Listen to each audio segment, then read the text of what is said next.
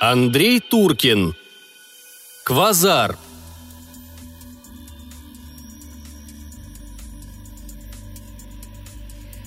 Они пытаются прорваться внутрь. Не постоянно, время от времени. В эти моменты мое сердце замирает. Я понимаю, что дверь прочная, она выдержит их напор. Но мне страшно. Ничего не могу с собой поделать. Я не слышу, о чем они говорят. До моих ушей доносятся лишь глухие удары и скрежет. Меня зовут Андрей Фролов. Я младший помощник капитана межгалактического корабля «Странник-1258». Точнее, того, что от него осталось. А осталось немного, уж поверьте на слово. Как пресловутый «Титаник», наш корабль совершил только один рейс. Вот, опять они пытаются открыть дверь. Но я не позволю им этого. Не потому, что опасаюсь за свою жизнь, мне уже не помочь, как и тем, снаружи. Но я могу уберечь от нашей ошибки других. Среди личных вещей капитана я отыскал карандаш и блокнот и записываю все важное, что с нами произошло. Я мог бы вести видеодневник, однако решил сделать это по старинке. Цифровые записи стираются, удаляются, да что угодно. А как говорится, что написано пером, не вырубишь топором – Наверное, глупо надеяться, что мои заметки когда-нибудь прочтут, ведь наш корабль находится за границей обитаемого мира. Возможно, в другой вселенной. Вы скажете, что я сошел с ума, есть лишь одна вселенная. Как раз это мы и пытались выяснить. А началось все с безумной теории ученых о том, что черные дыры – это проводники в иные миры. Уж не знаю, с чего они взяли такое, но их доводы казались убедительными – и спустя некоторое время этой идеей заразились представители всех космических держав. Шли бесконечные споры о возможности существования других вселенных. Ученые полагали, что их миллиарды, а все наше представление о космосе не стоит выеденного яйца. Суть теории заключалась в том, что каждая черная дыра – это дорога в другой мир. Однако дорога в один конец. Черт, почему они никак не уймутся? Стали настойчивее. Должно быть, снаружи не осталось еды. Я нахожусь в главной рубке управления, и в моем распоряжении есть небольшой холодильник с консервированной пищей и несколькими бутыльками с кислородным коктейлем. Не вода, конечно, но в ближайшее время мучиться от жажды мне не придется. Свет работает с перебоями. Основной генератор вышел из строя при крушении, а запасного хватает лишь на поддержание жизнеобеспечения и на питание резервного освещения в жилой части корабля – но и он долго не протянет без подачи топлива, которое прекратило поступать, как только мы отключили реактор. Тогда мы еще были командой. Теперь все изменилось. Они все сошли с ума и пытаются пробраться в рубку. Я их не виню, но и не позволю привести в действие задуманное. Дюжина камер, оснащенных датчиками движения, посылали картинку на центральный монитор. Иногда дисплей вспыхивал так неожиданно, что сердце Андрея уходило в пятки – он сидел за металлическим столом возле 40-дюймового иллюминатора, в который пробивались отблески чуждого мира. Но стоило пересесть на другую сторону стола, как открывался удивительный вид на... Монитор вспыхнул. Камера выхватила бородатого мужчину. Андрей потер ноющие виски сосредоточился на экране, понимая, что ничего хорошего ожидать не следует. В объективе показался второй мужчина, огромный, с разорванной майкой, держащий за воротник третьего участника событий – на лице последнего застыл неподдельный ужас. Бородатый улыбался, но его глаза при этом оставались холодными. Затем он взял со стола планшетку и развернул ее к камере. Прочитав послание, Фролов едва не сорвался с места, но вовремя остановился. Приказал себе успокоиться и не поддаваться на провокации. Что он мог сделать в данной ситуации? Выйти из рубки означало проиграть. Фролов перечитал сообщение, пожирая взглядом каждую нацарапанную букву – надеясь, что это злая шутка. Но выражения лиц Бородатого и Громила не оставляли сомнений. Никакая это не шутка, они пойдут на крайность. Надпись на планшетке гласила «Открой дверь, или док умрет». Они это сделали. Сделали! Эти сволочи убили доктора и размахивали его головой перед камерой. Они смеялись. «Прости меня, Господи, я им не открыл. Я не знаю, сколько прошло времени, да это и не важно. Такое понятие, как время, теряет всякий смысл в этом месте. Здесь его попросту нет. Ему не для кого существовать. Время на этой черной скале измеряется количеством песка, принесенного радиоактивным ветром. Черного песка, который забивает все щели корабля. Взвиваясь огромным вихрем, бьется о стучит в иллюминатор, оставляя на плексигласе диковинные узоры. Меня бросает в холодный пот. Я нахожусь в четырех стенах, а снаружи – враги. Они пытаются ворваться. Но я не позволю им этого. Слышите? Не позволю! Еда быстро заканчивается и приходится сокращать рацион. От одной мысли, что в продовольственном отсеке тонны пищи и гигантские резервуары с водой сходишь с ума. Но дорога туда заказана. Там все заражено радиацией. Остался лишь небольшой, пригодный для жизни блок на носу корабля. Но и его надолго не хватит. Мы все обречены. И я, и те четверо, теперь уже трое, снаружи. Осталось лишь рассказать, как мы оказались здесь. И будь что будет. После того, как вопросом путешествий между мирами озадачились все передовые государства, как ни странно, это отвлекло людей от войн и послужило на благо экономики. Началась гонка технологий. Что за гонка, спросите вы? В чем она заключалась? Кто первым построит ракету и отправит ее в космос?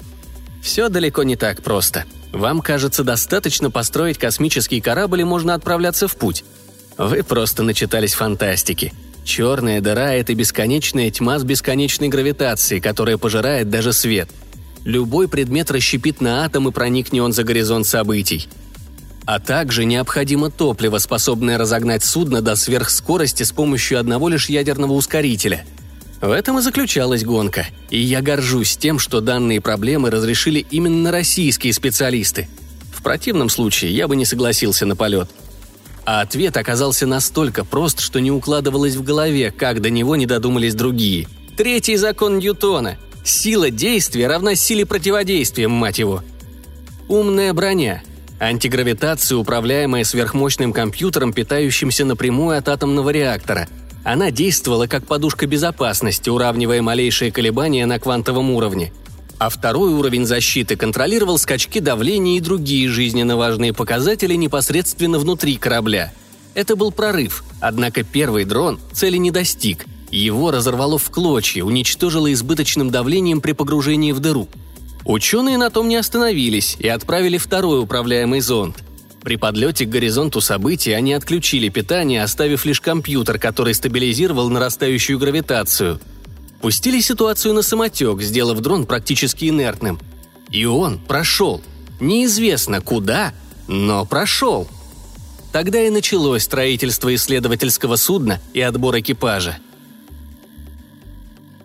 О, боже мой, я не могу на это смотреть.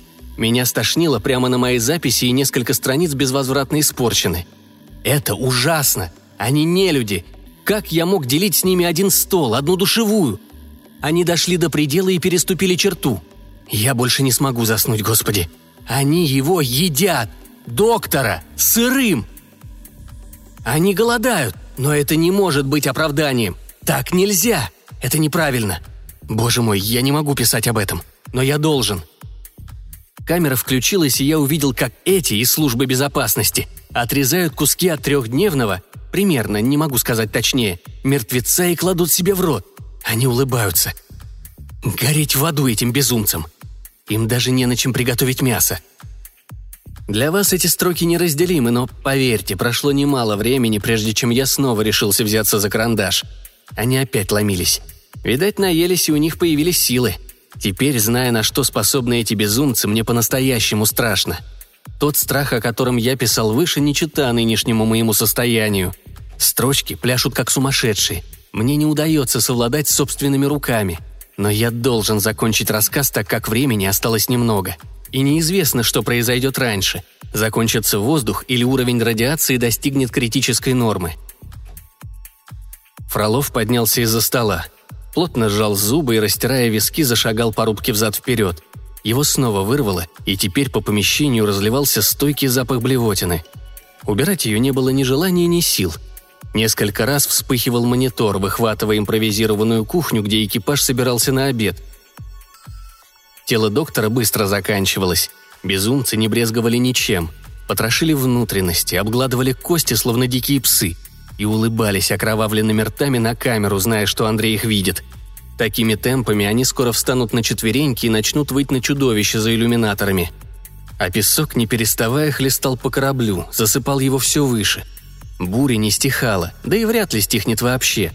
Андрей сходил с ума от бессилия и безнадеги.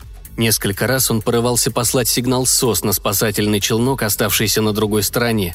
Сделать то, чего от него добивались те, снаружи. Кто знает, быть может, они оказались в соседней галактике, а не в другой вселенной, и сигнал достигнет адресата. Но Андрей не мог так поступить. Им всем суждено остаться здесь. Любой, кто вынырнет из черной дыры, повторит их участь без шанса на спасение. Человечеством двигала жажда знаний, настолько сильная, что сопротивляться ей не было возможности. Масштабы обозримого мира отныне теснили нас. Хотелось раздвинуть его границы и окунуться в иную реальность. Наша цель находилась в 25 тысячах световых лет, в самом центре Млечного Пути. Сверхмассивная черная дыра, как ее называли ученые, и нам предстояло пройти сквозь нее. На строительство корабля потребовалось 7 лет. На искусственное создание прототипа кротовой норы, способной перекинуть корабль к черной дыре, еще три года. Треть этого времени команда, отобранная из одиноких и бесстрашных индивидуумов, занималась подготовкой к полету – мы работали на износ, не щадя сил, но, как ни странно, закалялись. Космос – это безграничное одиночество, и даже 35 человек экипажа, именно такое количество необходимо для полноценного управления звездолетом, не могли разрушить устоявшуюся догму. Находясь там, ощущаешь себя абсолютным сиротой, бродягой без гроша за душой. Я не могу подобрать подходящих слов, чтобы описать чувства, которые нахлынули, когда нас перевезли с Земли на корабль – мы молча глядели в иллюминаторы на родной дом, понимая, что, скорее всего, видим его в последний раз. Об этом мы знали уже тогда. Я пытался запомнить Землю как можно лучше, отпечатать в памяти каждый изгиб горных хребтов, каждую береговую линию, до которой мог дотянуться взглядом. Когда все приготовления были выполнены, состоялся ужин, а после, пройдя инструктаж, мы стали готовить экипаж ко сну. Спальный отсек напоминал склеп – Ряды прозрачных гробов тянулись вдоль стен, покрытые различного рода датчиками и светящимися диодами. И нам предстояло в них спать. Я не могу знать в точности, что произошло, и сужу лишь по показаниям приборов и незначительным записям камер, которые остались на момент, когда мы рухнули на эту богом забытую планету. Но одно я знаю наверняка. По пробуждении нас осталось пятеро. Я, двое из службы безопасности, доктор и вирусолог – Трудно рассуждать здраво в сложившейся ситуации, но я постарался связать мысли воедино и объяснить, куда исчезли 30 человек в одно мгновение. Именно так и было, уверяю вас. Они не мучились и не задыхались, не выпрыгивали в открытый космос и не убивали друг друга, сойдя с ума. Они просто испарились, не оставив после себя и следа. А случилось примерно следующее. Вы помните, что стало с первым дроном, который попытался влететь в черную дыру – его расщепило на атомы, едва он достиг точки невозврата. То же самое произошло и с экипажем. Когда корабль приблизился к дыре, автопилот отключил всю электронику, отчего деактивировались и криогенные камеры. Проснулись все, кроме нас, пятерых. Приводы наших спальников вышли из строя и открылись экстренно, когда мы рухнули на скалы неизвестной планеты. Почему же мы остались живы, а остальные нет? Все дело в нашей статичности – мы спали, не шевелились. Малый круг антигравитации успел амортизировать наши клетки, поддерживая их привычную структуру и целостность. Иначе было с теми, кто двигался. Когда экипаж проснулся, каждый занялся своими делами. Одни приводили себя в порядок, другие занимались мониторингом данных и обслуживанием судна. Третьи столпились возле иллюминаторов с чашками кофе, наблюдая, как корабль медленно затягивает чернота – и когда гравитация достигла запредельного значения, люди рассыпались в ничто вместе с одеждой и предметами, находящимися при них. Любое движение вызывало пространственно-временной парадокс, так как материя не может находиться в двух местах одновременно. И здесь, и чуть-чуть правее или левее, или выше. Антигравитация как подтяжки, удерживающие ваши штаны, но только до той поры, пока вы в них. Сняв штаны, подтяжки падут бесформенной резинкой, утратив все свои свойства – Представьте, как 30 человек в одну секунду сняли штаны простыми повседневными движениями, а в следующий миг растаяли в воздухе, словно никогда и не существовали. Успели ли они осознать, что произошло и что послужило тому причиной? Возможно, их атомы до сих пор витают в воздухе, и я дышу ими или гоняю по помещению взмахами рук. Как бы то ни было, ученые оказались правы. Корабль смог пройти сквозь черную дыру с пятью оставшимися членами экипажа. Я не знаю, что из себя представляет сингулярность и существует ли она на самом деле. По теории, это точка, в которой сходится воронка, место наивысшей силы гравитации. Но судно преодолело ее. Корабль выплюнуло с обратной стороны, но в этот момент мы столкнулись с другой проблемой, по вине которой и оказались в бедственном положении. Кто бы мог подумать, что такое возможно? Но это произошло, клянусь вам всем, что у меня осталось. Воздухом, двумя банками консервированной свинины и тремя бутыльками кислородного коктейля. Час за часом я гляжу в иллюминатор, и оно, это исполинское чудовище, выбрасывающее мощнейшие потоки гамма-лучей на сотни тысяч световых лет, стоит у меня перед глазами. Лучи настолько яркие, что я бы ослеп, находясь к ним немного ближе. Они перекрывают собой половину обозримого неба, взмывая ввысь неудержимым столбом голубоватого цвета, пульсируя и разнося вихри энергии и радиации через всю галактику. Это еще одна черная дыра, с жадностью пожирающая остатки звезды, некогда бывшей собственной оболочкой. Она жрет настолько быстро, что давится и захлебывается, не успевает переварить триллионы тонн газа и пород и выстреливает излишками по полюсам – Наш корабль вынырнул рядом с монстром, именуемым Квазаром, и оказался сбит потоками космического ветра и радиации, исходящих от него. Благо мы не попали под сам луч, или лучше бы попали и не пришлось бы мучиться. Но хватило и того. Судно отбросило прочь, и дрейфуя между осколками погибшей звезды немыслимое количество времени, оно рухнуло на неизвестную планету – Лишь при столкновении сработали аварийные системы, разблокировав капсулы, в которых мирно спали оставшиеся члены экипажа, пропустив все самое интересное. Они снова пытаются прорваться. Каждый раз придумывают новые способы, подыскивают инструменты. Но дверь прочная. Нет, нет и нет, им не проникнуть в рубку без ключа. А он есть только у меня.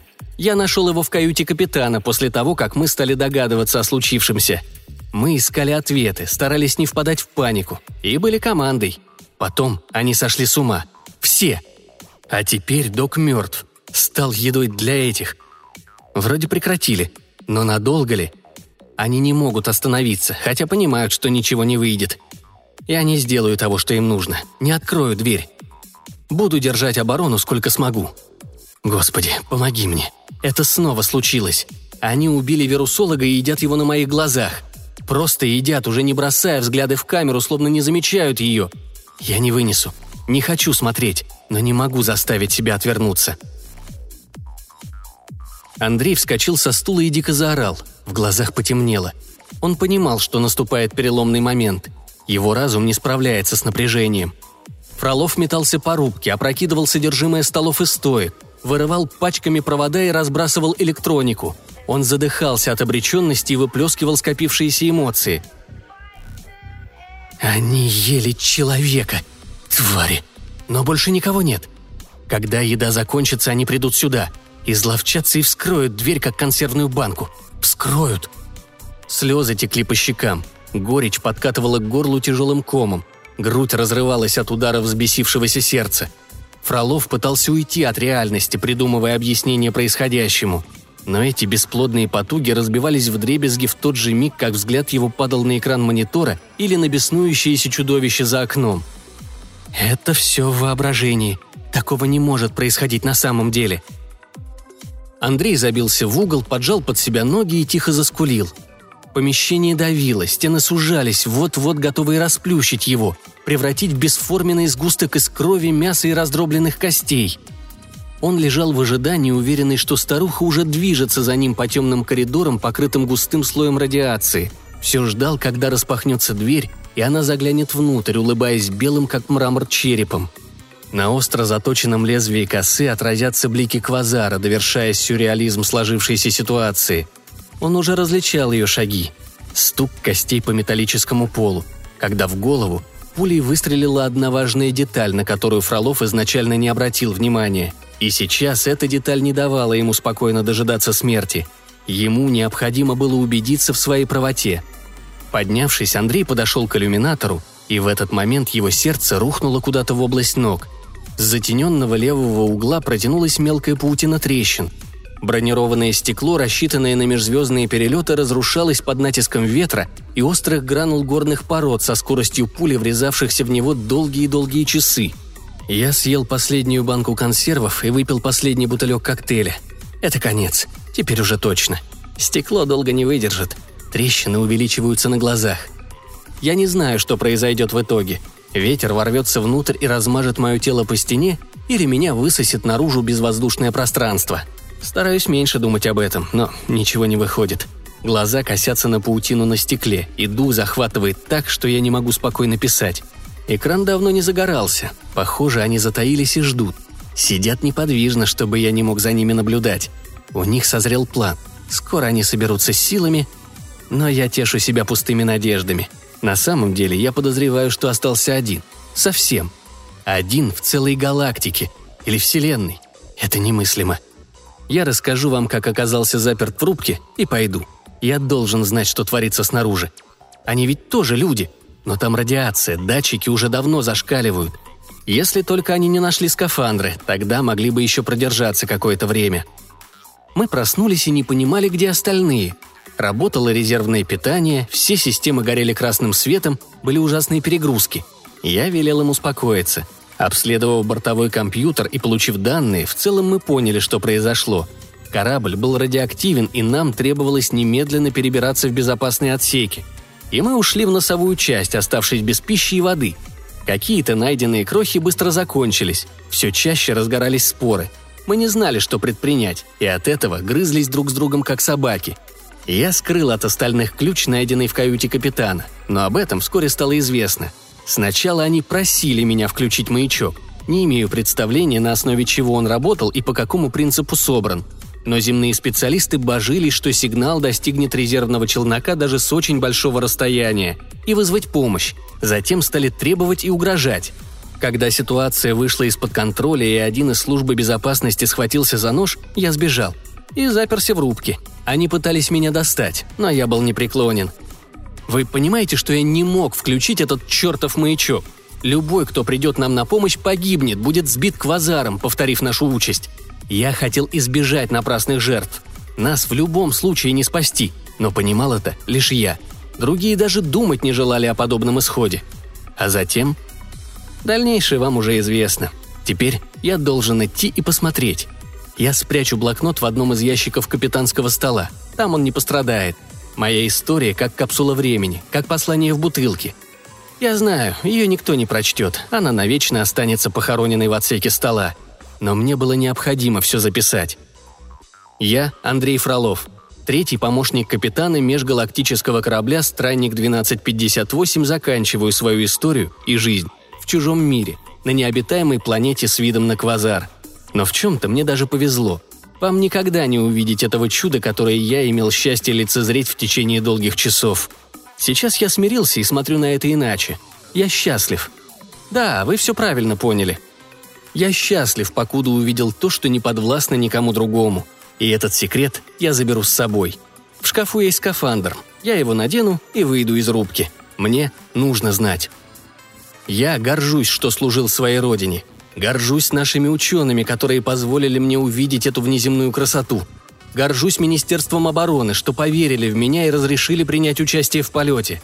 Я остался верен вам до конца. Каждому. Я говорю вам спасибо. А теперь мне пора. Трещина уже наполовину поглотила стекло. Оставлю блокнот, где и обещал. Прощайте, мои дорогие и да поможет вам Бог никогда не оказаться в подобном месте. Это... это... Надев скафандр и прихватив топорик для колки льда, Фролов покинул рубку. Магнитный ключ капитана бросил в коридоре за ненадобностью. Возвращаться он не планировал, с чем бы ни столкнулся впереди. Миновав два длинных тускло освещенных коридора, вышел в помещение, где бородатые громилы устроили обеденную зону. Вокруг была кровь. На стенах, на полу, возле блока управления вентиляцией у стены лежала груда человеческих костей. Андрей почувствовал, как учащается сердцебиение, как к горлу подкатывает тошнота. Нельзя обливать в скафандре. Он поборол рвотные позывы и двинулся дальше, а среди куч разбитого оборудования и опрокинутых шкафов наткнулся на тело свернутого в три погибели вирусолога. Андрей напрягся, каждую секунду ожидая нападения. Он чувствовал, что бородатый с громилой где-то поблизости. И нашел их в соседнем помещении, в навигационной рубке. Оба оказались мертвы. Пораженные радиацией, с вытекшими глазами и разъявленными ртами. Скрюченные в судорогах. Они застыли во времени, словно продолжая бороться за жизнь, которой в них не осталось ни капли. Они походили на восковых кукол, обыгрывающих жуткую миниатюру – Топорик выпал из рук Фролова. Андрей упал перед мертвыми на колени и в голос зарыдал. Дальнейшее существование потеряло всякий смысл. Раньше у него была цель – не позволить выжившим взломать дверь и включить маячок. Но выживших больше нет. Он остался один. Проклятый Робинзон в ожидании своего часа.